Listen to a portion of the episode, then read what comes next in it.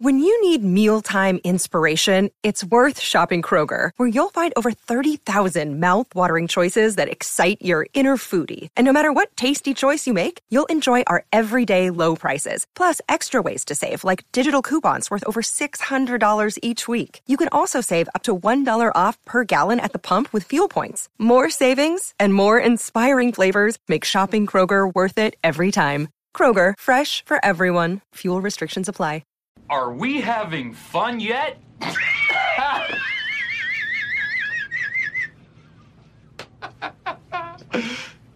right? From those commercials? Beer commercials. Right?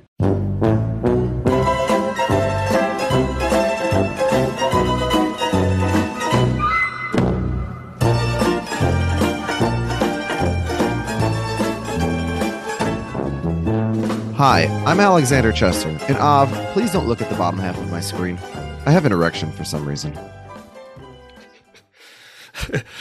and I'm Bob Sedensky, and I was not constantly high from 1987 to 2002, primarily because I was four years old when that time period began. Welcome back to Pretty, Pretty, Pretty Good, formerly a Curb Your Enthusiasm podcast, presently a Party Down podcast. We are here today. We are gathered today to discuss season two, episode four, a somewhat somber moment. It's the James Ellison funeral, which originally aired on May 14th, my brother's birthday, 2010. And uh, this pad, this podcast is all just facts of semantics. We're not going to be racist. I certainly hope we're not going to be racist, Yeah. but you know the night is young. Um, my glass is still much too full, so you know we're we're certainly not going to try to be racist. I think, but you know, I guess you never know. Yeah. All right. Well, why don't we put on our massive glasses like Casey and uh, walk in and get the show started? Yeah, I mean, I uh, I was listening to. Oh, you wanted to fact check another podcast. Oh, yeah. Sorry. Let's not skip ahead. Yeah. Um, and first of all, I thought your that that ad read for Manscaped was excellent. That was great. That was very well done. With Dara? So, yeah. yeah, oh, good really job, great. Dara. Yeah. I don't know if he listens to this, but probably not. Convey the message another way. I also liked when uh Keith was questioning you on the Vikings defense and like they have, they have like super high like yards per play. Yeah. And he, he's you're like, well, that's their plan. He's like, their plan is to give up a lot of yards on every play. Yeah. No, I, I agree. It's, it's very, it's very, it's very frustrating to watch. Um, So yeah. it's an interesting plan. It- it's it's Um, it's but yeah. bend and don't break. Uh, and I don't know, they're six and one, so it's sort of like, unfortunately, uh, it's it's hard to criticize because certain people, like my father, for example, are focused exclusively on record and nothing else matters. And you know who says otherwise? Losers. Losers point to statistics. That's That's true. It's all about it's all it's, it's a wins league, the NFL. Yes, it is. They don't care about your statistics other than wins. It's Yes. really the only relevant statistic. Absolutely. Um, yeah, I also heard you went on this awesome trip. Um, it sounded like a lot of fun. hmm I had a great time on the trip. Yeah. Oh, uh, but is there anything that needs to be fact checked? There's nothing that needs to be fact checked. Um, I it was it was interesting to me that you you fi- neglected to mention anything regarding our trip to Niagara Falls. Um, I thought that was like a big uh, Oh, a big moment in the trip. oh, well, bigger for me, I guess. Yeah, I could- be perhaps I should remember that. I uh, I, I almost got arrested. Arrested, Every time I go to the every time I go to the U.S. maybe- Canada, maybe sent to Guantanamo Bay. Oh. I don't know how it works. yeah. Every time I go to the Buffalo, uh, the Canada America border at Niagara, bad things happen. So Yeah. Yeah, so we went up to Niagara Falls on Sunday morning, uh, just because like we really had nothing to do, and we're like, I think going to Niagara Falls is like our best option. So we headed up there. You know, we just uh, figured like, you know, we'll just you know take it in, walk around for a little bit. Um, ah, this is the second time you and I have been there together. Uh, correct. We went in twelfth grade. We did our uh, twelfth grade senior trip was Niagara Falls and Toronto. Mm-hmm. I, Yeah, I have a that- picture of myself with you at the same place we took a picture on Sunday morning, uh, with my leg draped around your body for some reason. Oh, that's fun. Um, that's funny. We should have taken like tried to reenact that picture. I, I only thought of that right now. Otherwise, that Oh. would have been a good idea. Oh well, I didn't know that picture existed until right now. Um, yeah, this was my third time at Niagara Falls. I also went as a kid, like my uh, cousins. Um, anyway, so we park our car, and we just get like we like we're like where do you go and we're like eh, we'll figure it out like you walk you eventually you'll see something that looks like a giant waterfall or you know Yeah. there you know Although one, one of the people in our group saw it and very surprisingly said, "Hey, look at that! There's running water." well, that was not me. Um, so yeah, so we we start walking in one direction. We see a sign that says like this is the way to like the pedestrian walkway to Canada. to Canada, and we're like, all right, well, we're not interested in going to Canada, but like that seems at least worth like you know checking out. Maybe it's like cool. I don't know. I think they- somebody did propose, "Hey, could we go there?" But none of us have passports. Yeah, of course we don't have passports. We have no Yeah. such plan to go to Canada. Yes. Um, so we walk and we walk a little bit, maybe like you know two more minutes, and eventually we get to a big giant wall with a big sign that says "Entering Canada," and it has like this big metal gate. Not It has, exactly. like- it says, No, "Do exactly. not enter." It says, "Do not enter." Unless you intend to go to Canada. it says "Entering Canada," and there was a and there was a sign that says like "Do not go past this point without a U.S. passport." And it was like metal gates, it had barbed wire on top, and had just like one revolving door. And we're all like, okay, well, I guess this is obviously as far as as we go. One member of the group disagreed with that assessment. Well, okay, just to be fair, uh, well, first of all, notwithstanding that it was relatively early in the morning, sobriety was not in my favor. I I could I could confirm. Yeah. uh, second of all, on the left side of the path along, so yeah, so it was outdoors, and you go through the gate. On the other side of the gate, the path along, like viewing the river, viewing the waterfall, continued. So I thought perhaps you can go a few more feet, have a nicer view, and then turn around and return. Uh huh. Yes. Um, so we all like stop and like we see Alex is like, "What are you talking about? We could keep going." We're like, "No, you can't. What are you like? What what are you not seeing?" And he's Yeah. like, "Trust me, we could go." And we're like, and like he literally he's like, "Well, going through the revolving door." And I'm like, "Alex, what are you doing?" I took And a he- risk. And he, he definitely did. He goes through and he's like, you see the revolving door, revolving door. And then like he pushes it and he pushes it and it's and it's locked. And he's like, oh, and we're like, yeah, like it said you can't come back. In hindsight, yeah. That's what all the signs said. Um um I, yeah from there i only know based on what you told me we were just like all right alex is dead we know who the hell knows like he could be in like in I'm gonna call. Alex is dead. yeah, for all we know, he's in like some like ice camp already. Mm-hmm. Where like I thought for like at a minimum, like you're there for hours. Like you're just gonna like you're gonna stick you in some office and you know wait to have to deal with you. And like we're like, you'll call us when you're out. You'll Uber to us. Like you're not our problem anymore. Yeah. I mean, my confidence was I thought if you go through and you don't have a passport, then when you walk in the passport office, you say, when you walk in the office for customs, you say, I don't have one. They say, well, then you can't go in. And then you just turn around and go back. And which is what I assumed would happen. So I, I opened the door, I go in. Do, do I need to tell the story? You've heard the story. Am I telling this? for you go ahead. No, I'm not gonna retell your story. All right. So yeah. So I so I walk in and immediately to uh, I walk in the building to the right and immediately there's a door to the right, which is going right back to where Av and the other people are, and I see them right through the window. They're like five feet away from me. So I just start turning that way. So the woman says, "Excuse me, sir, where are you going?" Uh, and in hindsight, I realized it was you know 10, 30, 11 o'clock in the morning on a Sunday morning. There weren't that many pedestrians headed to Canada at this point, and so uh, uh, the the uh, U.S. Customs uh, border agent, whatever here was, was a little bit bored. So anyway, so I said, "Oh, sorry, I I came in here by accident, and I'm just gonna go back there." And she said, "Did you not see the signs?" And I said, "I I, I guess I misunderstood them. I'm sorry." and she was she was not in, happy about this. So she said, "Do you have your passport?" I said, "No, I wasn't intending to go to Canada. Can I just go back out this door?" She says, "Well, no, because now you're under inspection." well, yeah, Again, but I'm, I haven't left. you're trying to illegally cross the border. No, again, I I'm on the American side. The Americans have to let me through before I can then go to the Canadian side and see if the Canadians will let me out. I But if hope this Amer- gets picked up as a segment on Fox News. Yeah, the Americans know on my like I'm an American. They saw me. How do they know? through. How do they know? just, they just saw me walk.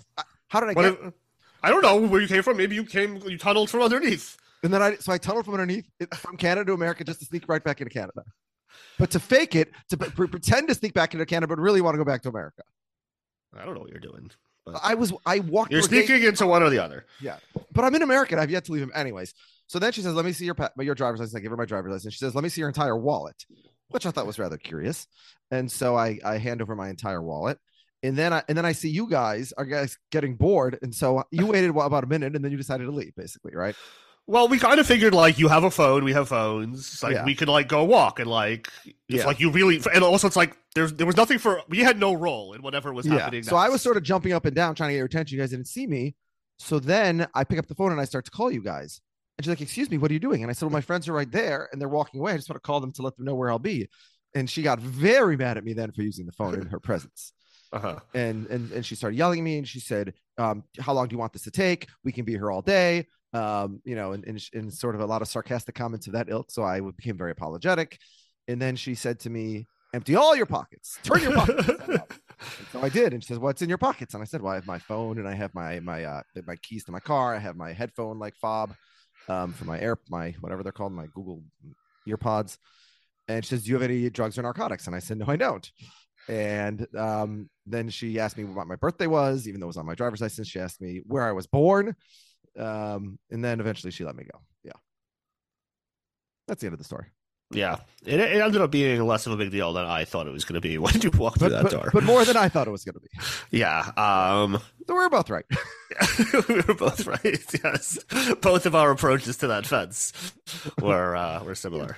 Yeah. So then I obviously had to spend the rest of the day making sure that Alex understood all of the other fence-like, you know, fixations and signs. Yeah. Like, hey, Alex, you told me not to jump over into the uh into the uh Right, like there's a there's a gate at the edge of Niagara Falls. I was like, Alex, do you understand that this gate is not like a suggestion that there's gonna be a different gate? Like if you go through this gate, you fall into the falls.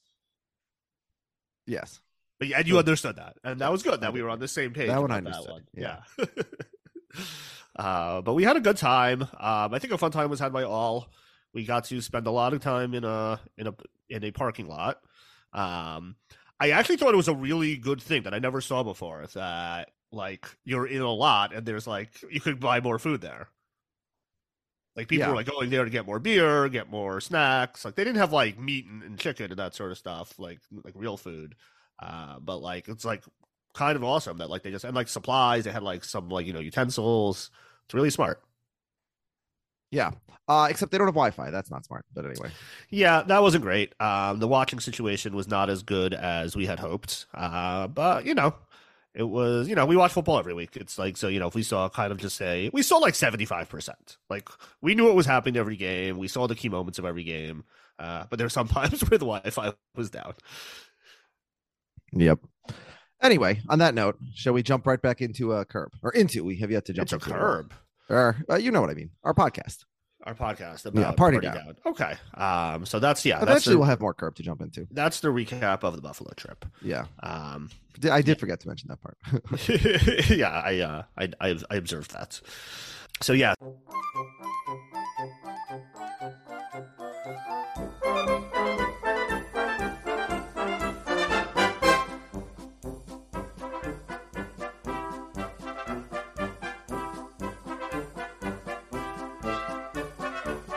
so we open up our episode with Casey coming in. She's wearing dark glasses, and she and Henry get into a back and forth, a little banter about the rough night that she had.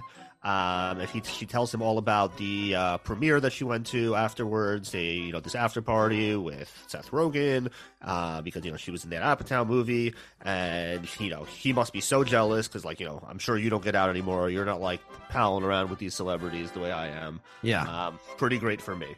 and it's sort of weird. So she's trying to do like this like joke with her sunglasses, right? And yet, like she gets like super mad and sensitive about like a sunglasses, like a very tame sunglasses related joke that Roman makes.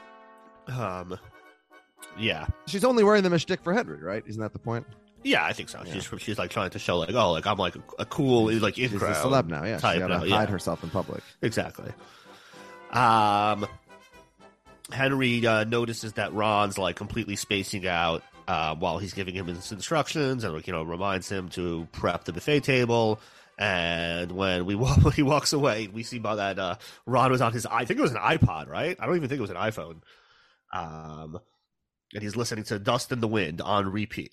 Um, just like that's the the headspace that he's in these days. So uh, that's great for Ron. Yeah. Um, you know, it, the question that I think when you're watching this show, if you don't remember how it ends, is like how low is the descent for Ron going to be, right? Like, is Ron going to die? And Right. We Is- almost see a preview of that in this episode. Right. Is there a bottom for Ron? Or could he just keep topping himself or bottoming Yeah. himself? I guess would be more correct. So um, turns out that Lydia is missing an earring, which she uh, admits she believes she drops into the casket. So that's going to be a problem. Uh, very good uh, curb crossover story here, right? Having to retrieve something from a casket at Oh a yes, funeral. yes. But well, there I guess also they weren't sure whose nine iron it really was. Here, Lydia Right, doesn't even know the difference between an earring and a cufflink, which seems odd. right. Um, so in both stories, the person trying to steal something from a coffin is a big idiot. No, disagree. Agree. yeah, no, of course. They're big idiots. Okay, good. All right, sorry. Okay, I guess that, I guess that went without saying, but I said it anyway. Yeah, I thought it needed to be said, lest anyone think that I depend this behavior. um, so Roman's uh, Roman has no such uh, misgivings about digging in, and he does that exactly so. Uh, he dives in, figure you know, moving around. He's digging his guy under underneath the old guy, over the old guy, old guy, dead guy, uh, old but dead. Um, and um, he finds an earring just as the host walks in, and she tells them to um, there's a person here from the homeless shelter, and can you please show her to the back to collect the extra food? Um, and she's also like, by the way, um, I noticed that you stole that cufflink from my father's coffin, so please put that back. As you said. now, here's my underlying question here: Do do funerals usually have catering? Like I know a wake does, but is that usually at the same location? I thought it was like you went to a different location, you went home or whatever. Um, I'm not going to be able to speak intelligently at Yeah, all on this okay. subject. I've been to, I believe, two or three. I believe they were wakes. Um, but I don't want to say the wrong thing. But I think that's what they were. It was like it wasn't at the house. It was in like a church or church-like thing. Um, and it was like the body was out, which was unusual for me. But you know, to each their own. Yeah. Um, I was driving today and did have the thought as I drove past the cemetery. Um, well, that's a humongous waste of land that is just there. So what should we do with it instead? Anything else? Okay. Literally anything else? Yeah. Um. We need to store dead people's bodies. Yeah. Well, I don't know. My wife feels feels the same way. Actually. I don't Yeah, know. it's- well, I I, think I, I think I think they should be buried. We have limited. We have limited Yeah. land. Well, I think I think you should be buried. Uh, you know, not in, not in like some super airtight steel box that'll last a thousand years, but just directly in the ground, and then you disintegrate and you go back to the earth. And you know, it's a circle of life. or but, uh, whatever. that's not how we get do it Thrown America. out. Get thrown out with the trash on Thursday. like, that's my that's my trying to say. Yeah, who gives a shit? yeah. It's a dead body. It's not about that. It's about you know there being a, a place for family to you know come to mourn, to remember, to identify with. Yeah. People want a, a waste of corpor space. a place on earth to you know remember. And we have a housing. We have a housing problem, but we're giving dead people houses. I don't. I don't think that's really the issue. Is there a shortage of you know? Let's get rid of the golf. It's because the it's because of the it's the dead voters who voted for the Democrats, and now Yes. they're giving them free housing in the Yeah. center of town. That's might, the deal. We might have something here, actually. Yeah, that is a good point. That's yeah. how Democrats they run on the dead votes. They get all the dead voters to vote for them. I read that on Reddit. Um. So yeah, so the eulogies begin. Um, Ron is miserably looking on um, as he stands behind the bar, and Roman really just like can't stand the lack of originality here. Having a black man singing the blues. Uh, Kyle tells him to just shut up, like you know, have some respect. We're at a funeral. Uh, good advice by Kyle, I think. I'm Mm. Team Kyle on that one. Yeah. Um, and then Henry proceeds to walk in on Ron, who's smoking weed in the bathroom, and he inquires if Ron is mentally capable of performing simple tasks. Uh, don't think I didn't consider that one for the intro line in some way. um, um, so um, Ron uh, tries and fails to reassure Henry that he can manage himself. Um, he's like, listen, I was high constantly from 1987 to, to, to, to 2002.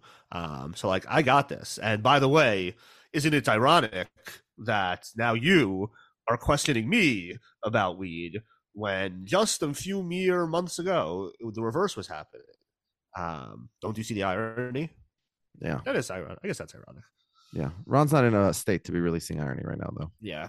Um, I feel like in his state, you probably see a lot of false irony. It's like you're like making connections to that. Everyone's like, no, that's idiotic. yeah. Sort of like um, oh, there's Alanis Morissette with her fake irony. Right. Maybe Right, she was right. smoking. Yeah. Maybe she was smoking too much weed. Could be. Yeah. Could be. Um, well, if so, you know, it's still a fun song. Yeah.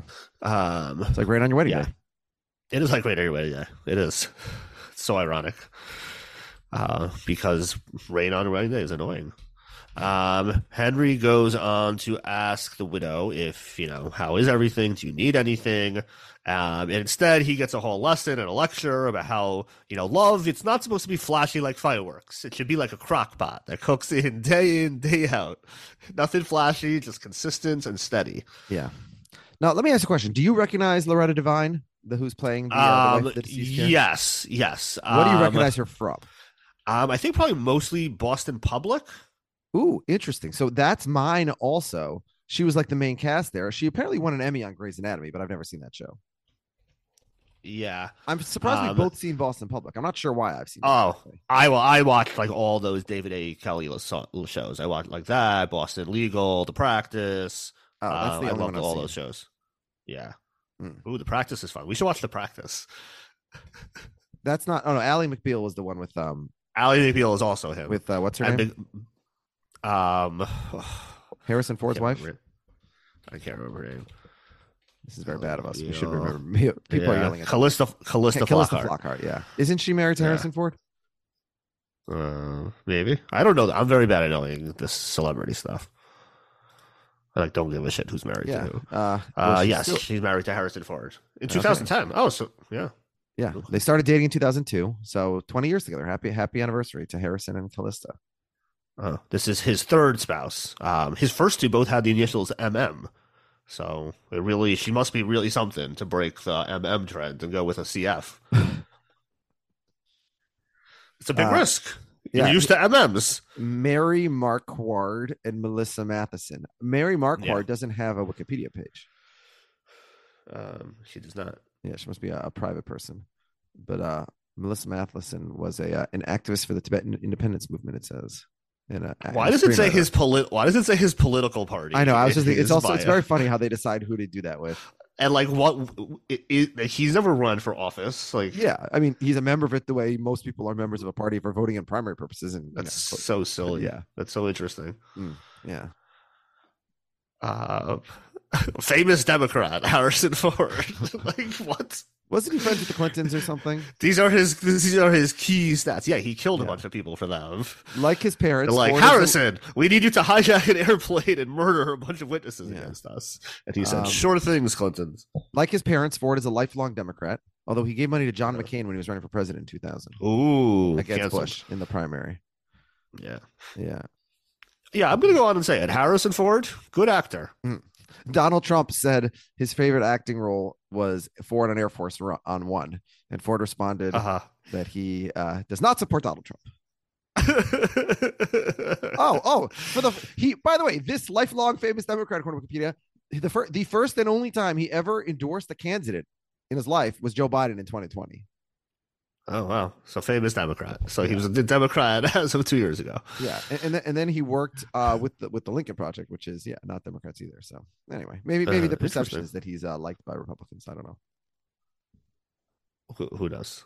I, could, He's, he's also signed a petition calling for the release of film director Roman Polanski. Well, of course, because Democrats, you know, support uh, raping children in pizzas Oh. restaurants. So, right?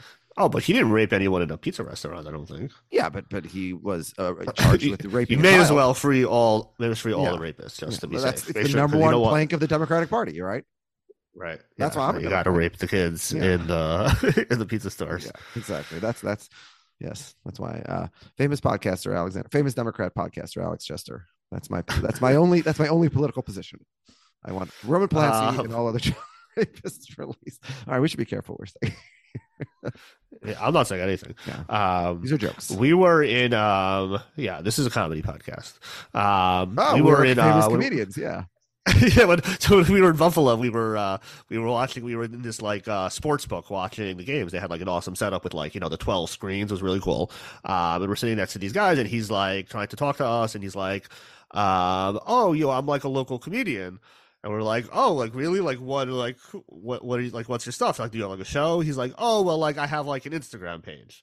I said to him, I said, like, What's your social media? He never gave it to me. Oh, right. Like he like whatever. And so I was like, Well, we have a co- we have a podcast that's like a comedy podcast. Like, are we comedians? Like, do we outrank you? Like, should are you should you be impressed by us or should we be impressed by you? I don't know. Well, he said he was going to use us in his act, but we just used him in our act. So take that, Ed. Take that. Yeah. Well, maybe he already did it. Maybe he already did us earlier this week. Yeah, if you if you heard if you were in Buffalo and heard Ed do a, uh, what was he going to do about? It? He's a liar. What was he even going to say? I, I saw some know. some people eating donuts. Oh, that's what it was. You, you guys were eating donuts. Oh yeah. and he could he thought it was weird to eat a donut at a sports book. Yeah, no. So I, um, yeah, we I went to the there's like a a like takeout joint or I don't even know what to call it, what I call it, Like a little counter, coffee sandwich snack place. Yeah. the casino. and they had like yeah, you could get like sandwiches, you could get coffee, and they had pastries. So I saw what looked like a very delicious custard donut, and I selected that to eat. And I brought it back to the table, and I was sitting and eating it. And this guy, Ed, the comedian, turns to me and says, "Oh, you're not from around here, are you?" and I'm like, "Um, what? Like, I don't know. Is this like, am I, uh, am I being the subject of an anti-Semitic hate crime right now?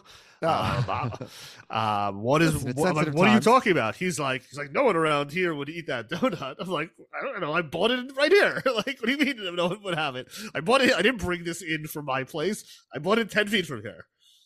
Um, but uh, I guess it He just, thought you brought a uh, know, donut from that's not- home. That is a little funny.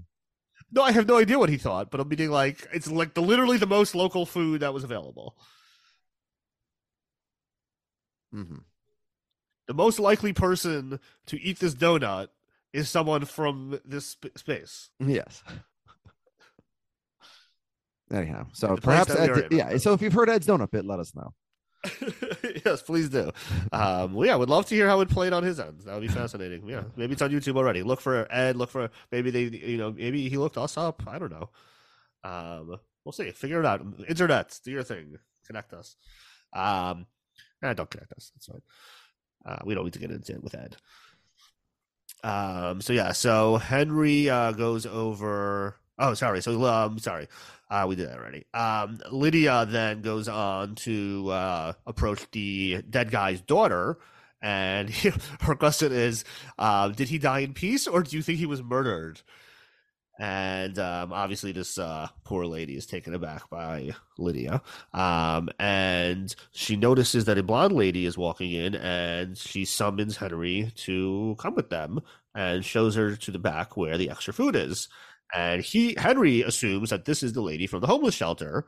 And as a result, uh, when this becomes obvious, the lady just starts crying. She's like, "Is it that obvious? I must stick out like a sore thumb." And she pulls in her mixed race son. Um, and what becomes clear um, as she starts sobbing and drinking and sobbing and drinking um, is that this is the uh, bastard child of the deceased. Yes. It's one way to put it, but yes, that's technically accurate. yes. Is that not socially acceptable these days? Uh, Do people say bastard like that? I'm not sure if they do. Uh, Right? Yeah. I think you say out of wedlock. He's a mumser. Yeah. I think bastard's a slur. I say mom. Oh, but uh, the the definition of, of bastard is in un, a derogatory term for an unpleasant or despicable person. Uh-huh. And the Huh, similar nice. scoundrel, villain, rogue. We don't even get the uh, the child of uh, this bastard. Mean Fine. father. So I agree. That kid is a bastard, according to both definitions. I don't like him. He's something about him I didn't like. Ah, okay. A child born to parents who have not married to each other. This sense of bastard has not always been offensive. Oh, okay. So you used to be able to say it, but now you're canceled off. I'm sorry. All right. Uh, it was relatively neutral term until as recently as the late 20. This is from Merriam-Webster. It was a relatively neutral term until as recently as the late 20th century when it began to take on its offensive status. This shift coincided with a positive change in societal attitudes toward unmarried parents and a lessening of the social stigma of having children outside of marriage. The word bastard is still used relatively neutrally in historical references and historical fiction, but is usually considered offensive when used in present context to describe a child born to parents not married to each other. But this is history. We're talking about party down. This is from the ancient 2010s. So, Right. yes. Mm. Um, oh, uh, uh, however, definition 3B is man or fellow. The nicest thing an Aussie can call you is a bloody fine bastard. So the Australians are always ahead of us on all this stuff. Let's reclaim bastard. Yeah. Bring it back. Bring it back. Av, you're, a- should be you're called a bloody bastards. fine bastard. Yeah. A bastard in a basket. You're not going to reciprocate? Okay, I guess I'm not a bastard. Um, you're all right. Um, so yeah. So um, Kyle follows the uh, blues singer. Uh, who, This, guess this is more the best uh, part of the episode.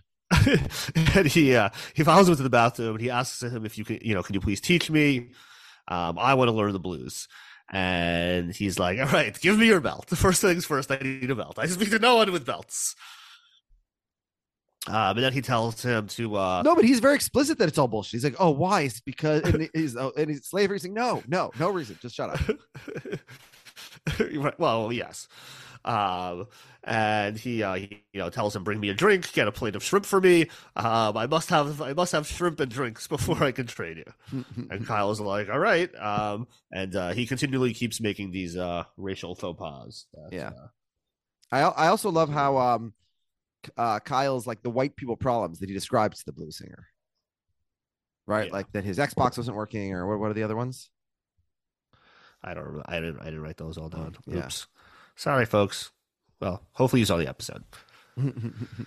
Um. So yeah. So then we have Ron. Um. He's giving. He's like giving this very depressing monologue about how pathetic his life is and like what like little there even will be to say at his funeral. And uh, there's like the guy behind him line. He's like, "Okay, sorry, sir, your time is over. You've been talking to the dead guy you've never met for too long. There's people here who like. Did you know there was a time limit? I didn't know there was a time limit.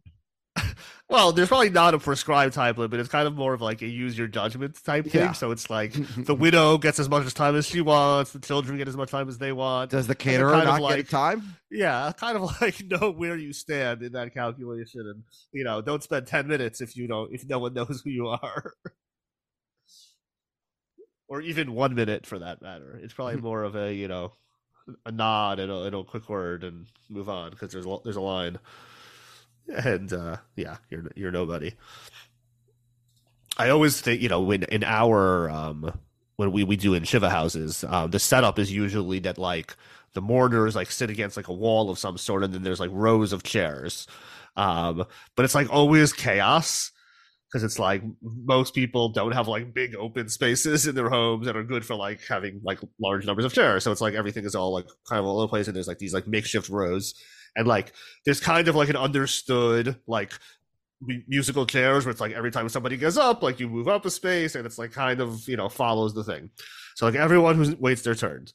But then there's the people who arrive at the Shiva house and go and walk straight to the, like their mourner that they know, and and like you know like what's in their head. It's like, well, I I I know the mourner, and you're like, yeah, everyone here is also like knows someone. Yeah.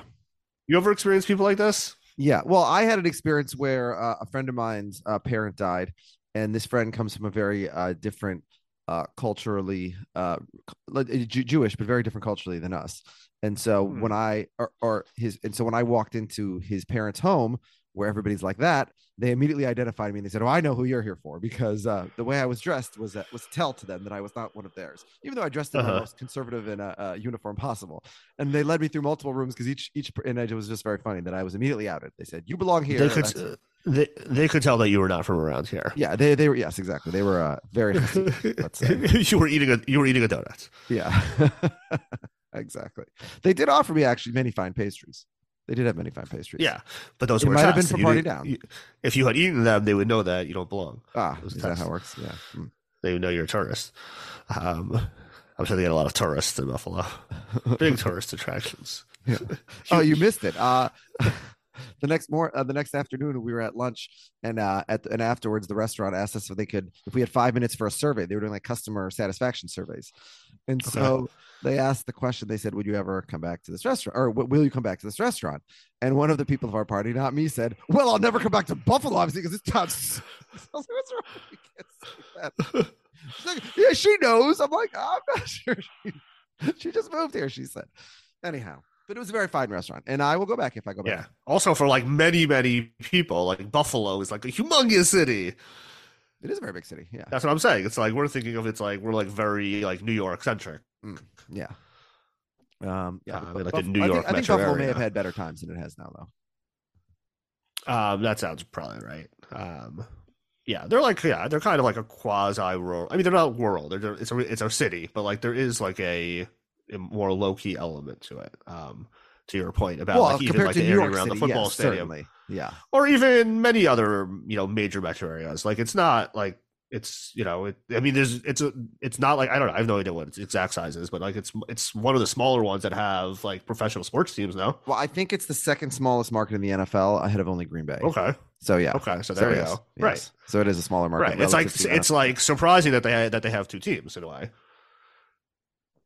I mean, they're in the band of, um, you know, there's many other cities of their size, metropolitan areas of their size that have two teams. Uh, You know, you Uh-huh. could say the two that they have might be a surprise, but they used to have an NBA team, right? Who didn't make it, uh, Right. went to LA, where they uh, still haven't made it. The Clippers, but um, oh is that the clippers were originally in buffalo they were in Buffalo, then they were in San Diego, then they were in Los Angeles. Yeah, got it yeah. Yeah. it's yeah it's interesting that like which of those places continued once like it sprawled out like well, Green Bay is the most extreme example, obviously, in any sport, yeah right? green bay is crazy yes Yeah. yes Um, or they have 170 people in, in green Yeah. bay or something no, um, um, yeah, because Green Bay is the only one that really survived, and it was unique because even in the '90s when we were growing up, they play half their games in Milwaukee because they couldn't support a team full time in Green Bay, and it's really only sort of in in the in the in the last you know 20 years, 30 years, whatever it is, when they've really exploded in pop, like so much so that now the idea that they would ever not play a game in Green Bay is madness. Right? People pass Right. on like their season tickets for like you know generations or whatever. And they're, and yeah. they're and they're made up Yeah. valueless uh, stocks in the in the team. yeah it's yeah it's uh it's good though it's good that we still have Oh, it's places like great. oh, for sure. Yeah, it's very Yeah. exciting. Yeah. Yeah. Yeah. We don't want all the teams in New Yeah, York. Boo, would New be York. great if more if you know we um yeah it'd be great if there could be more places like that. It's like funny. I just I, I watched a little bit of that like uh Wrexham show. Mm-hmm. You know Which that show? that? Oh, the soccer That's show. Yes, with, yes, yes. um, yeah, yeah, yes. Ryan Reynolds and uh, Mac. Um, and I didn't really, I didn't, I ended up quitting it. I wasn't really into it. Um, but it was like so interesting, like how it's like such a small town that's like in like th- in theory they're competing with Manchester United. Like I know they're really not because like they're so far removed, but it's Yeah. like, like they're in the same like thing Well, be- well, I mean, yeah, because all the well, maybe not at this point, but meaning Yeah. like, right? Yeah, no, Yeah, because yeah, you can you can you can get relegated or promoted, and also then there's the FA. There's a cup where they all face each other across all leagues. Yeah, it's it's a very exciting, cool thing that uh you know American sports don't have, unfortunately. Um, Where, yeah, where yeah, it you would be know, uh, a, interesting. a group of like full time plumbers who play soccer on the weekends, in theory, could play a match against the best team in the world. right. Um, yeah. So um, Roman's uh, is is uh, eavesdropping on a couple who, mentioned something about jungle fever. And Roman decides to butt in and tell them that actually they're misusing jungle fever. That jungle fever only specifically refers to a situation where a white person lusts after a black person, not the reverse. now, are they referring to just the movie? That's the Sidney Poitier movie, right? Um, were they talking about the movie? I've never seen the movie. Well, I assume so, but uh, it, well, but did the term predate the movie, or does the movie predate the term? I'm I not actually don't know the answer That's all. that. That's what Yeah. I'm saying. Uh, Jungle Fever. Well, okay, I know it's a film. Oh, it must it must predate. Oh no, wait, Jungle Fever. No, I'm an idiot. Jungle Fever is a Wesley Snipes movie with Spike. It's a Spike Lee movie. Okay, I never saw. That I was either. mixing it. Oh, guess who's coming to dinner? That's a Sidney Poitier movie. Excuse me. Oh yes, that Yeah. I've seen. yes, I'm That's very good. Yeah, I'm very dumb. Um, uh, Jungle Fever Express. But is it as good as the as the Bernie Mac version? Guess who? all right? Uh, Jungle Fever. Probably it's better. I never saw Guess source. Um, it doesn't. Oh, uh, first recorded in 1795 to 1805. Yeah, so it predates. Uh, That sounds like the- before. Wait, wait. Which, which movie. was it? Was it the Spike Wesley. Snipes movie? or was it- 1991, Oh, it was yeah. that movie. Okay, Just so barely. but, oh, but so it was a movie. Okay. Yeah. Um, it's a slang, sometimes offensive. A person's preference for a sexual or romantic relationship that is interracial, especially the preference of a white person for a black partner. So this is specifying uh those specific races, but not even gender. So I think Roman is uh going being a little bit too strict here with his uh, racial slurs. yeah. Um. So they're like, okay, Listen, so if you're gonna use racial slurs, be liberal about how you use them. So he's like, uh, so then what would you call a black person lusting after a white person? And he says either temperate deciduous fever or fjord fever. Yeah. Um, and he explains Fjord that like nothing he's nothing he's saying is racist at all. He's not a racist. Mm, Of course not. Um, he's a complete post-racial, and if you're cool, you're cool, Yeah. and they agree, right? If you're an ass, you're an ass. Yeah. yeah, it's, it's very hard. You know, this episode, it's hard to see how anyone can get along with Roman. It's also hard to see, frankly, going back to the last scene, like how could it, how could Kyle not be taken advantage of by every scammer he's ever come across, right? Like sometimes these characters are like such cartoons of of themselves. Although I, you know, I guess that was like the Joey problem on Friends, right? Sometimes Joey was like deeply empathetic and thoughtful, and sometimes he was like too stupid to like survive the next day. So Yeah. yeah, Um, so, so we um we have the um the mistress is weeping over. yeah. Oh, can I ask you about the mistress? the- Do you recognize her? Yeah. Um, I did. I forgot to look her up. What's her name? so her name is Arden Myrin, and I recognize her, and I'm not sure from what. And like, like I know Okay, she's been in like a lot of comedy things, but like I, I looked up, like I looked Oh. at IMDb, I'm like, oh, I've seen her in many of these things, but none of them are like the one that jumps to my mind per se. Let me see. Yeah, she definitely looks very familiar to me. Huh. Yeah, but you don't know what your place her fa- place her at either. Orange is the new black, maybe. Um, I, I I I quit that after the first season, so I don't even know if she's in that. Yeah, I don't know. Um, you know, her her like fake crying and drinking in this episode, I thought was like very very not believable. Uh-huh. But but I don't I don't, th- I don't think it was like bad acting. I think like the choice she was making is like she was going for funny more than realistic. Um, yeah, I think so. I think you're right. She she's not like the fake crier in Curb. There, it's all about realism. She was on Friends in 2001. I don't think that's where I recognize her from. Yeah. So she's uh she's been around. She was in Mad TV a lot of episodes. Maybe that's it. Perhaps seasons yeah. 11 to 14, though. There's no way I was watching it. No, I didn't watch Mad TV past 1995 I mean, or whatever. Yes, okay, so that's not it. Um, All right, we're still digging in the uh Arden Myrin. Party down, party great down. name. Arden Myrin's a great name, by the way. Uh-huh. Anyway, all right, let's let's come back to us here. I'm really curious about this now. Because yeah, she has like a very specific face. Like she's Yeah. very, she seems very recognizable. I, f- I feel like fake crying is the thing she's done a lot of also. Oh, interesting. Maybe that's her job. Hmm, yeah, but again, she's not she's not uh she doesn't do realistic crying. She does. yeah. So humorous crying. the widow, the widow notices her and asks the daughter, like, "Who is that? Um, who is this man? Who's this woman crying over my husband?" Um, that's strange. Um, so uh, Lydia's like, "Oh well, he clearly was very well loved." And uh, the widow returns her the uh, crockpot anecdote again the uh, with that whole story. She loves that one. Yeah. Um, yeah. Um, so then Roman bumps into the uh, the bastard, and he asks a bastard. since you're a since you're a mixed race parents, you come of mixed race parents. I think you're a good person to ask this question to. Is it the case that jungle fever is only when a Caucasian lusts after a black person, or is it also the opposite? Um, I don't think we ever get an answer for the bastard. That's why he's a bastard. You ask him a simple question on which he should be an expert, and he doesn't know.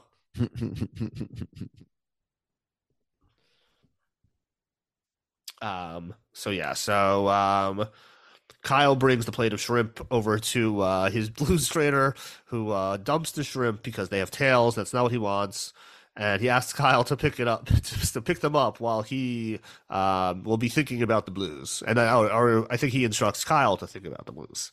Uh, he's just like uh, really uh, monkeying around with Kyle here.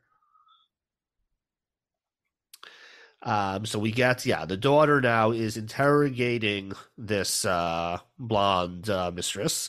Um, she, you know, pretty much figures out very quickly what's going on here. And uh, because she, like, uh, has claimed to be in the uh, Phoenix office, but, like, she didn't know that, like, the sales team was in California or something. Um, and she tells Henry to throw her out before the mother finds out what's going on here. Uh, when just at that moment, uh, the widow herself comes over and pulls uh, Vanna aside to. Uh, she wants to hear more about the Phoenix office because you know her husband just spent so much time there. Yep. Yeah. And the confusing meanwhile- part about this, uh, you know, to skip to the end of the episode and spoil ourselves, is that is if she's cool with the open marriage, then why was he lying about the Phoenix office thing? Right? like Um, that, that, yeah, that- then you don't have an open marriage. Then you're, I mean, I mean, maybe you do, but then you're still lying and cheating on your wife. yeah, well, maybe. Yeah, so maybe that's what he was doing. I don't know. Um. So yeah, so meanwhile, the uh, the real person from the homeless shelter comes, and uh, Henry asks Ron to you know help the guy out, and he uh, he reassures the daughter that her mother won't find out. We'll keep it between us. Yeah. Um, And very, very strong of the daughter to be, you know, trying to protect her mom when her dad just died. Although I guess we don't know her Uh, exact relation with her dad. It might have been more complicated. Yeah, so Roman busts in and he's like, "Oh, I, I, I'll completely bet. I'll get bet anyone ten bucks that that, um, that bastard is the bastard, um, of that blonde woman and the dead guy." Um, and Henry's like, "Roman, I'd like to introduce you to Mary, the daughter of the deceased." And Roman's like, "That's fine. You should totally tell your mom. You like, don't spare her feelings. The truth shall set you free." Um, and he uh, he believes that that's a uh, Martin Luther King quote, when in fact it is a Jesus quote, who he then insists is also black. Also black. So yeah, that works. Yes, so that's fine. Um, um, so um, Casey's like, you know, Roman, it's actually okay to bend the truth sometimes. Um, for example, do you remember that time you gave me a script about intelligent fungus? To which he replies, which one? Um, and she's like, oh, the very specific one where the fungus comes down from Mars or something. and she's like, oh, okay, uh, you know, Primorpheus. Um, he's like, he's like, yeah, so that that was the worst piece of writing I've ever seen. Me and Henry used to, you know, get together and read those lines and make fun of them. Um, and you know, because it was just like the dumbest shit I've ever seen. Um, well, he's like, that's fine. That doesn't change the way I feel about the truth. Everyone should just tell the truth. Um, now, Which is in, ironic um, because just last week we learned that he did not tell the truth to Kyle when Kyle was upset at the orgy. right, that's true. That's very true. I guess he thinks he's Uh, more sophisticated than Kyle and he can handle the truth. Yeah, so we um we start winding down. We get Ron deciding to lay down in a coffin and smoke a J. Um, interesting choice. Um, very predictably, the uh, coffin closes in on him and he gets stuck. Um, meanwhile, Kyle is um sh- literally shining the singer's shoes. Um, you know, continuing his uh, internship and experiencing the blues. When they're finally like, "All right, the jig is up." Um, he's not a blues singer. He's a dentist. He started playing guitar when he was like 70. Like, relax. Yeah. Um, and then finally, we have the head of the By the way, w- one other note: when Roman talks about Jesus, he doesn't say that Jesus was black. What he actually says is Jesus was African American. oh, is that what you said? I'm sorry. Yeah, which is a rather humorous overreach of politically correct terminology, right? Because, right, like a man who who never left the Holy Land is not an American anything, right? Or an. African anything. He's a Middle Eastern Right. man of probably Right. brown skin. Yes. Yeah, probably not an African American. Right. America didn't exist. Yes, but he, but yes, but he, he- yes, he didn't have the blonde skin and blue eyes of like Eurocentric artistic depictions, but yes, very much not an uh, a quote African American Yeah. an African that's- Canadian. that's Not one of those either. Yeah. I, uh, Ah, did not these are all just facts and nuance. semantics. I'm not being racist. Okay. All right. Yes. Yes. Yes. I did not pick up on that nuance. That's very interesting. Hmm. Um, so yeah. So we finally have the the real person from the Phoenix office arrive, and he inevitably reveals that Vanna is not from the Phoenix office, uh, Hmm. obviously. And it turns out that the widow was the first to know about this because they had an arrangement. They had an Yeah. open marriage, and he was allowed to date and see other people. And I always assumed his mistress would be Asian because he was so into Asians. Yeah. Um, so we immediately cut to an Asian lady arriving at the funeral with a mixed race child, asking Casey if this is James Ellison's funeral. yes. And uh, that's our end of our episode. Uh, we have some uh, post credit shenanigans with uh, Kyle, uh, you know, still thanking the dentist for helping him because you know I really learned something, and he's like, "No, you didn't. It was a joke." and he's like, "Yeah, but I learned from the joke." He's like, "No, it was, it was just a joke. Like you didn't learn anything. Like stop being so pathetic." Um, and then finally, we uh, we are our gang discovers Ron in the casket, and he uh, he comes out and says, "You know, I really need to change my entire life." Please do not over the open the lower half because I have an erection for some Indeed. reason. Yes. Uh, absolutely wild off. Uh, have you ever uh, hotboxed the casket? Um, I have not. I have not. I have not uh, done, done that quite. That thing quite. Have you have you have you ever been referred to as a crockpot by a loved one? Um, I don't think so. Have you I don't think ever so. have you ever read a script about intelligent fungi? I have not. Oh boy, I have your, not. li- your life is very boring. Look at all the. Did you did you have to repeat first grade because of uh, scissors related uh, issues? Um, I didn't have to leave first grade, but I once had a play date when younger than first grade, um, where I um cut my um f- female friend's hair.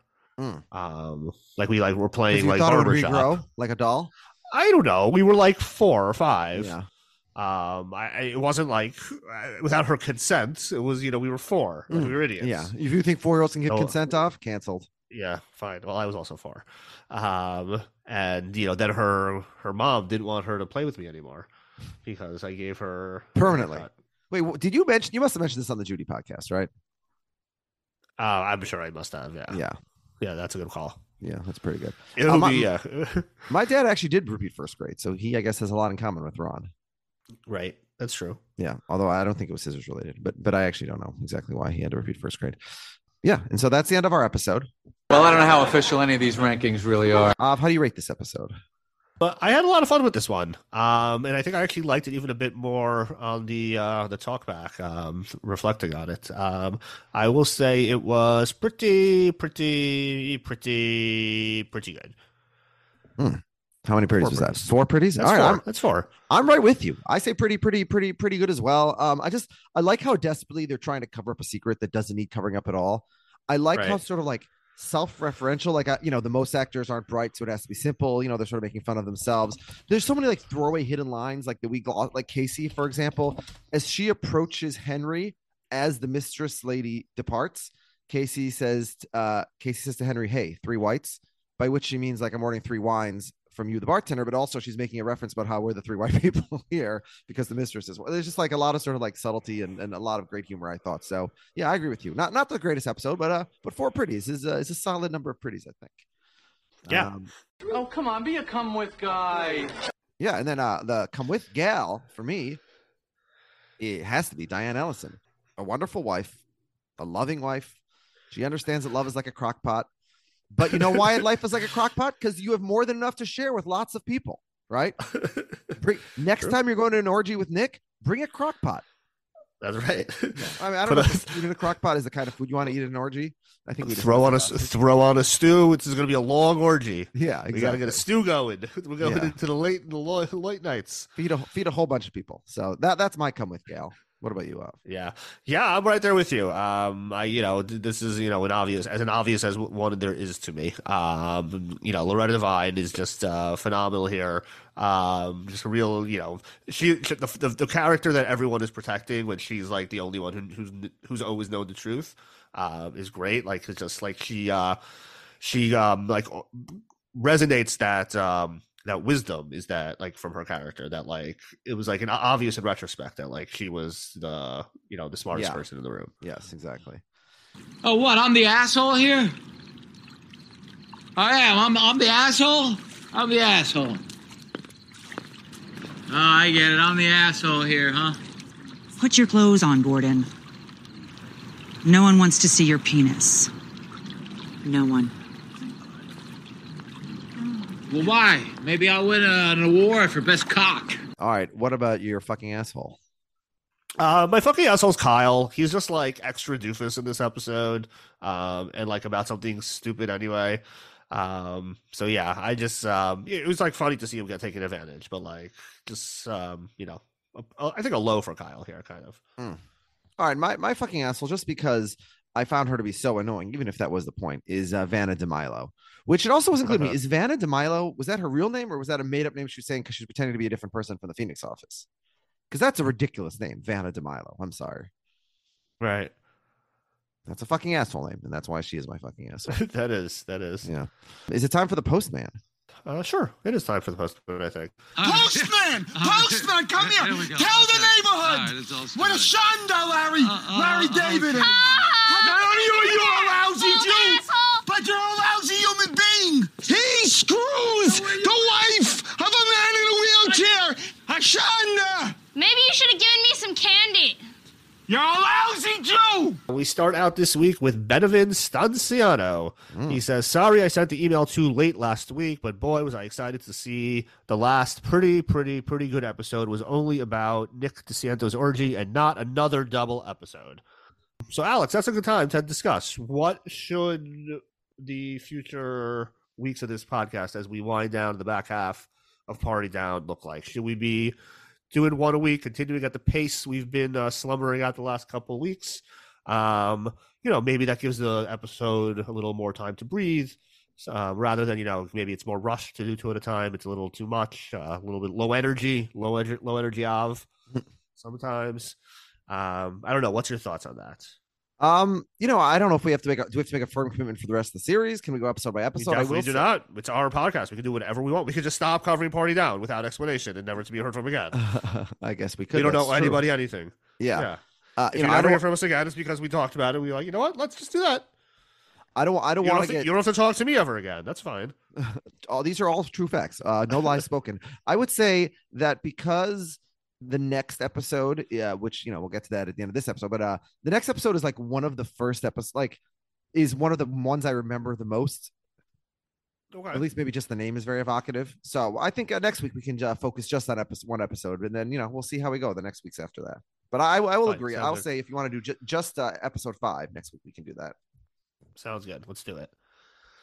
Um, he says uh, James Ellison funeral is definitely one of the better episodes of Party Down. How each of the white lead characters behave at a black event says a lot about them. Roman is perfect as the post-racial guy who thinks he is very cul- very cultured by being a jerk to black people like he is to everybody else. The weird thing is like Uh, Stephen Colbert true. was like ironically saying this at this time, but somebody like Roman Right. doesn't pick up on the irony and says yeah, it. Yeah. yeah, exactly. He uh, he just says it out loud. Yeah. Um, Ron thinks it's fine to smoke weed in the bathroom because they're cool. Ryan thinks he can learn about the blues because he saw a black man play guitar.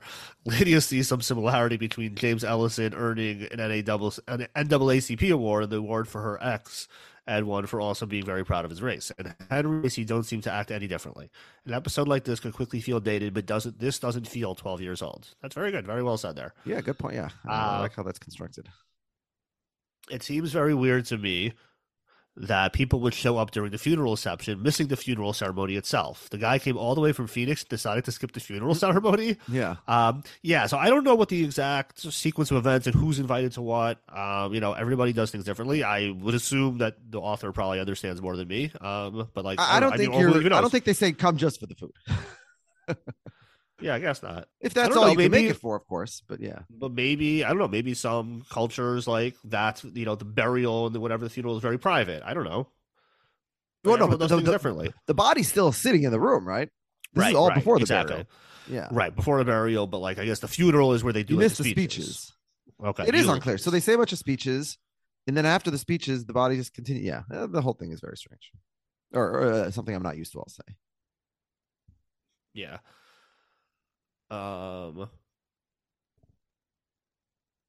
Yeah. So he says it would make sense to me if it was more of a visitation Shiva wake type event, even more conducive to a pop in. Why is the guy from the shelter coming to pick up leftover food before some guests have even arrived?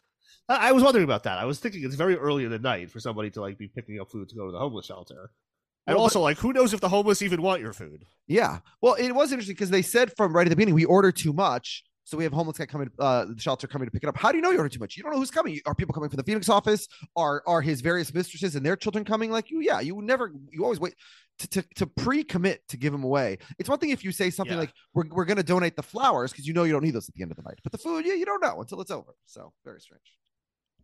Yeah, right. You still have like guests arriving that like there's food going out the door. Like no one's eaten yet. Um, that's my food. Um, he says uh, two writing shortcuts to show what kind of person someone is is to show how they interact with service industry workmen and what they drink. The setting of Party Down allows both these things to occur organically in each episode. In this episode, Diane, the mother, is kind and drinks white wine. Ivana Milo, the mistress, is a total wreck and drinks whiskey and Sprite. And Mary, the daughter, is a bit rude and drinks scotch. My favorite line is a cut to Lydia, the daughter, and, Lydia, and Lydia asks, "So did he die at peace, or was he, no, you know, murdered?" This is a line I thought to myself at every funeral I've been to in the last decade. The best smaller moment has to be when the older men reveal the blues guitarist isn't actually a musician, and Roman puts his arms around the other men, and they all share a good laugh. Here's some pretty, pretty good trivia for you. Though Loretta Devine never appeared in Curb, in what pretty, pretty good podcast episode was she discussed multiple times and described as an icon before she wasn't realizing she wasn't actually in the episode? So I know exactly what this is. Um, I was gonna, I, just, I considered mentioning it earlier, but decided not to. Uh, but since since they're bringing it up, it was Okay. the um, it was the episode where Chappelle was on uh, for the N word, and we had a miscommunication about who played um, the, the grandma. Um, Oh, for the black family. Auntie Ray. Auntie Ray, sorry, yeah. Um, and he, for some reason, he misunderstood us. I thought it was Loretta Devine. And then we revealed the episode, no, completely different woman. And then, like, we had to go back and like retrospect and say, oh, okay, re- disregard all that analysis. um, it was just whatever. Um, and uh, yes, he says it was in the Edward podcast, our famous Edward podcast. Uh, check out that episode. Yeah. Let's be careful with our terminology here, folks. yeah. Um, um, yeah, I actually just saw a great movie. Uh, I was sorry, let's say a good movie Let's say a movie. called Emergency that had a great scene about the N word. Uh, or at least a very provocative scene about the N word. Yeah. It certainly, uh, I, I, it, caught, it certainly caught my attention. Yeah. Um, but uh, a fun movie overall. I Mm. would check it out, um, especially if you like the N word. Yeah. Um, no, it's really just one. It's, it's really just one. yeah, It's really. I think I've said this to you before, but like um, the time I was walking out of a class at Penn, and this one like sorority girl in front of me turned to friend and said, "Oh my god, I just love the Third Reich," which was which was the name of the class. the name of the class. Yeah, yeah. So gotta be careful sometimes. Um, yeah, yeah, we discussed this because I've I had to uh, hide my Rise and Fall of the Third Reich book because my wife doesn't like having giant swastikas displayed in her home for some reason. yeah, very strange. All right. Um, who's next in our post man? Oh, we're still we still got time to go with Oh. uh, you know we're almost done. We're almost Oh, done. nice. Um, he asks, how did Roman end up finding Lydia's earring in James Ellison's mouth? Where did he check before he got to the mouth, and how did he get it? How did it get in there? Uh, well, I think it just probably fell in there. I think that's probably still true. Uh, he says the episode is four and a half pretties. I haven't even mentioned Ron getting high in a coffin, crockpots, the Ain't Got No Belt song, Romans, Descendants of Gra, the Phoenix Office, and Mistress Confusion. This is a dense and tightly written episode. Come with guy is Diane Ellison, wife of the deceased. So there are lots of good candidates in this episode. The fucking asshole is Mary Ellison, daughter of the deceased. There's no reason for her to be mean to the young boy, Walter, for being a product of infidelity, especially when he is her little half brother. The episode is light on assholes, grading Roman on a curve. Hmm. All right. Awesome, awesome, awesome email from uh Bedovan. Um, love that. Love the analysis there. Five pretties. Five pretty email. That's right. That's right. We'll we'll say it. Um, We're- you know, you you want to write in? So, something to ma- try and match, Zach. Yeah, that's right. Any Any Zach. I any, know- any, any of the which Zach. Zacks. Any of the Only Zacks. Zacks with an H though, or with a K. I don't remember which ones. We want like- only H's. We, No we like H's, right? Yeah. I If you spell your name with a K, write it in. You know what spell it with is? an It's H also the. H and the K also look so similar, so it's like Yeah. double confusing. The one that bothers me the most is the name Philip because some people spell it with one L, some people spell it with two, but Uh-huh. because it's surrounded by uh, eyes, when you, when it's yeah. typed in like Arial, you can't even tell because they're all like so skinny and they you have to like Yes, you're right. increase your like from like to 150 percent to see is this one L or a two L? Yeah, you're right. Yeah. It's a hard word. Um, okay, next up is Alex Orvitz, who says, Hi, Al- hi, Alvin Alex. Uh, James Ellison funeral was fun, but overall, an average episode of Party Down. Rot boxing a coffin was a highlight for sure. Yep. Party, party, party, par down, three and a half parties. P.S. I did binge the full second season a few days ago, and I think this is the last episode I will give below four parties since Oh. everything going forward is great. Wow. Okay, so that's, That's awesome. promising. Yeah. That's promising. Yeah. Let, let me let me ask you a question. Do you think anybody has ever died because they hotboxed themselves in a it, when they were alive? They, they, they right? You see where I'm going? I don't thi- no, they I climbed think into a coffin, they hotboxed it, No. and they failed to get out. No. That's never happened in the history of uh, humanity. I- mean, then they died because of like lack of oxygen or something. They didn't die because of like that of weed. I, I mean, they died because they could not get out of the coffin. Correct. Oh, okay, but that nothing, having nothing to do with the hotboxing. Well, they went in there and they did drugs, and that you know that probably contributed to their bad decisions. Okay, but meaning like they might like fall asleep in the coffin, then eventually they'll Sure, wake up I'm and, get, and be able yeah. to get out of the coffin. Ah, if, if you get drunk and then you start driving and you fall asleep, they don't say, "Oh, he wasn't drunk driving; he fell asleep while he was driving." Right, but being inside a coffin isn't like necessarily per se dangerous if you can breathe. I, I wouldn't recommend going in a in a coffin and closing it. I would recommend. It's probably very uncomfortable for yeah, sure. and, and the only reason you're doing it is because you want to you want to create the hot box experience, right? yeah, no well, one's he like, "Let me just take a nap." Yeah, I don't know. Well, some people just take naps in a coffin. So. Um, okay. Uh, speaking of Zach's, uh, Zachary Louis says, "Glad to the have most a- convenient place to die Um, it is for it for, is. for those around. Um, actually, you know what? No, the most convenient place to die is anywhere. Yeah. No, George, no, anywhere, literally anywhere, wherever the person dies. What? them in the So if, garbage. so if I drop dead in the middle of your kitchen, you're just gonna leave me there? You gotta slip no, me I'll out. put, I'll, no, I'll put you in the garbage. yeah. So wouldn't it be more convenient? So not anywhere. Places are Fine, different. Yeah. I, will concede that maybe it should be like a special pickup, Okay. so I've I've had dead animals. like before. Wednesdays to put out dead bodies. Yeah, I've had dead animals before, and I'm not sure. Do I put them in the regular garbage? How does that work? Yeah. Um, my garbage is that you just kind of like put out anything.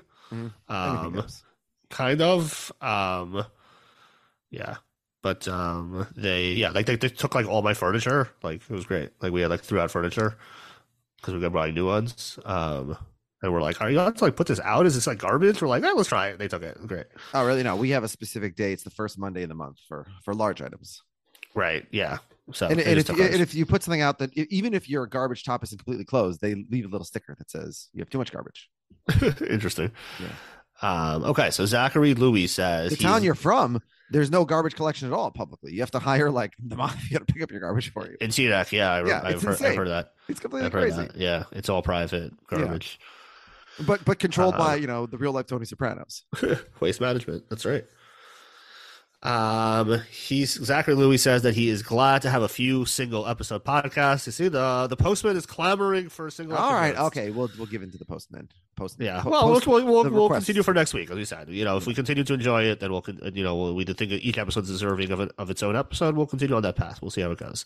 Um, if uh, if Alex is Alex O is right, um, that it's just uh, all good stuff. Dynamite episode after episode. Yeah. Yeah. Um, he says, I like the funeral episode quite a bit. I suspect more than most people. I don't think I've ever been to a catered funeral. Is that even a thing? I know there are luncheons that could be catered, but those usually take place somewhere that isn't in the same place as the body. Yeah. I found Kyle trying to learn about the blues a bizarre yet funny quirk for the character. Three and a half pretties. Come with guy is Henry for trying to keep the family of the deceased from finding out about the mistress. That's a good one. Uh, fucking asshole is Ron because he's Ron. Loving these podcasts more and more. I get excited when Pretty Pretty Good shows up in my podcast feed every week. Very nice, uh, very nice, Zach. You guys mentioned Tips Donations a few weeks ago, but I don't know if you settled in a preferred way. Guy, you don't, you don't have to give us money. It's okay if you want to. If, go to our anchor page. There's a way to give us money, but like no one should feel obligated to give us money, especially if you like are you know don't have a lot of money and like need to like focus on paying your rent. Like we're fine. Yeah, ah, see fun. that's that. What you're supposed to tell people is even uh, borrow from your neighbors, beg and steal anywhere you can get it. Yeah, Fine, fine. Edit out what I said. Borrow from your neighbors, beg and steal, commit crimes. it's what the Lord wants you to do. we put out a podcast every week for you for free. You don't Yeah. even pay us. This is ridiculous. Any way you can get money, get it, acquire it, send it Get it to us. We will take it in any form. We will take it in Bitcoin. We will take it in organs. We accept all forms. Donate your organs to us. No, I would prefer first monetize the organ, get tur- get it converted for cash, and then send us the cash. Ah, what, what are you gonna do with your- some, What are you gonna do with the spleen? Mortgage your grandmother's home. Oh, for sure, absolutely. Throw grandma out. Yeah, she's gonna be dead soon anyway. Just leave her on the corner, as Ob says, and give us the house. Yeah, We're I'm saving you money on a funeral. Let's Yeah. be honest. yeah. So Let's at, just- at least the money of the funeral. Yeah, give us that much at least. Yeah. Back to Yeah. So you're fine. Yeah, it's okay. Uh, he says, I believe Alex, you mentioned that you went to Penn. Um, As did I, actually. Yeah. Um, although at different times. Mm. You went to the uh, college. I went to the law school there. Mhm. Um, and Zachary says that he recently started. we were supposed to overlap, right? I graduated a year early to avoid you. That's what you've said Um, before. Is that true? I didn't. You graduated a year early. Okay. Mr. Yeah, I was only at Penn for Mr. two Smarty years. Uh huh. Okay. And you you made the joke at the time. Alex heard that I got into the law school. and I was coming here next year, so he rushed to get out. I see. All right. Sounds like something I might have said. Yeah. Sounds like something you might have done.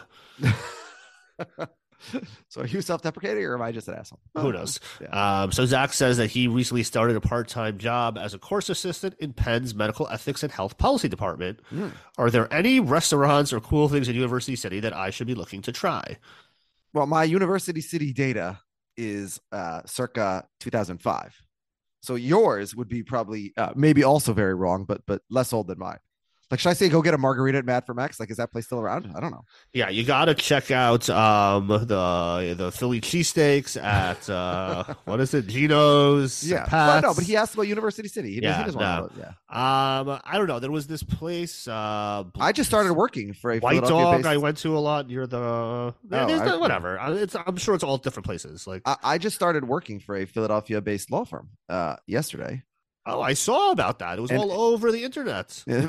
is it? And I discovered It was on the internet. it was, I discovered that uh, my firm owns a bar in Center City, Philadelphia, which is pretty cool. Yeah, that's cool. Oh, so good. Go to Alex's it's like it's bar. like it's the, Give it's the Alex. bar. So that's a way, good way for people to Oh, give you give money indirectly. We could launder it through the bar right into your pockets. Well, let's be very careful with the terms we're using here. yeah. Or You there's no, the bar. yeah, yeah. I would. Alex is basically the owner of the bar. Yeah, it is. It's called Morris's Cafe because the firm is called uh, Duane Morris. It's between 17th and 18th on Ludlow Street. Very cool. It's closed Um, now. Don't come right. right now. Oh, don't come down. Fine. Well, when you're listening to this, it might be open. Just check, check, check when you're listening to see what the time is and whether it's open at that time. Yeah. Um, By so the way, it's he says thank- technically, according to this, it says it's Center City is only if you're east of City Hall. If you're west of City Hall, technically you're in the French Quarter. Like so, Rittenhouse Square is not in Center City. I never knew that before. Um, I am very bad at geography. Yeah, Rittenhouse Square was fun. There was a bunch of stuff there. Um, I don't remember. I don't remember the names of any place, so like I'm not completely not helpful. Uh, but Rittenhouse Square was cool. Old Town was very cool. But you want University City specifically? I don't remember anything that was there. Um, I remember we had a, a British friend who would say um, on Wednesday nights one goes to Smokes, which was Smokey Joe's on like yeah, 40th that was only, Street. but that was yeah for undergrads. Did, did uh, law school people go there also?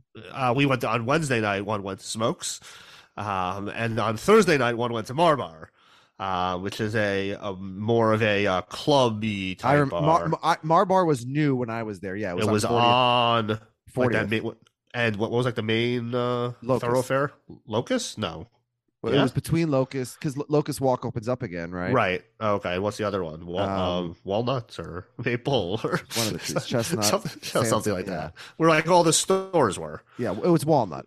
Yeah, it's, uh, Walnut, it- I think. Yeah. yeah, it's right across. From, yeah, that Um, was all new when I was there. So they always had a deal uh, back then. On Thursday nights, you got ten drinks for ten dollars. Oh, and like- a very good drink. And like Very drink drink went beer or like a Long Island iced tea. Like How's that possible? it was crazy. So that's why I so that's why on Thursday You're night not to 140 Marbar. years old. Yeah.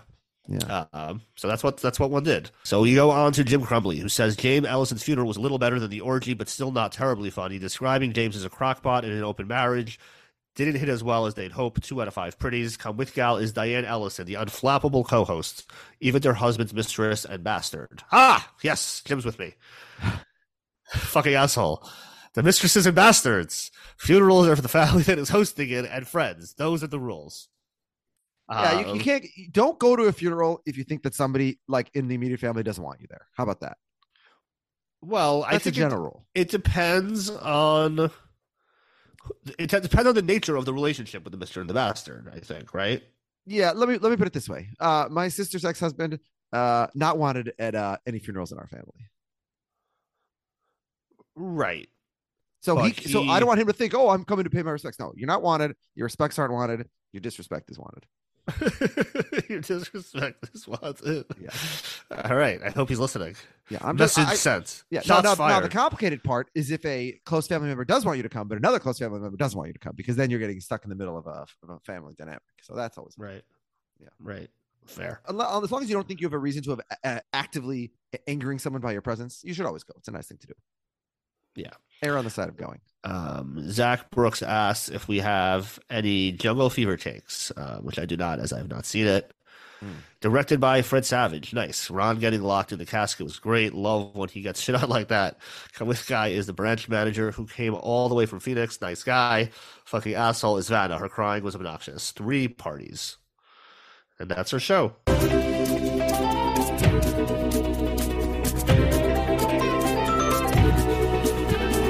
All right. Well, next week, as we said, we will be doing just one episode. We will be doing Steve Guttenberg's birthday.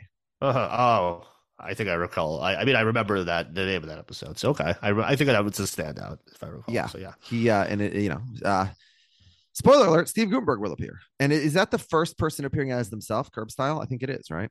Even though we're in Hollywood, uh, you know, uh, sur- surrounded by celebrities, this is the first celebrity to be playing themselves. Um, I think that's right. Yeah. All right. So that's what we're doing next week here. Sounds We're good. Going from a funeral to a birthday. See you then.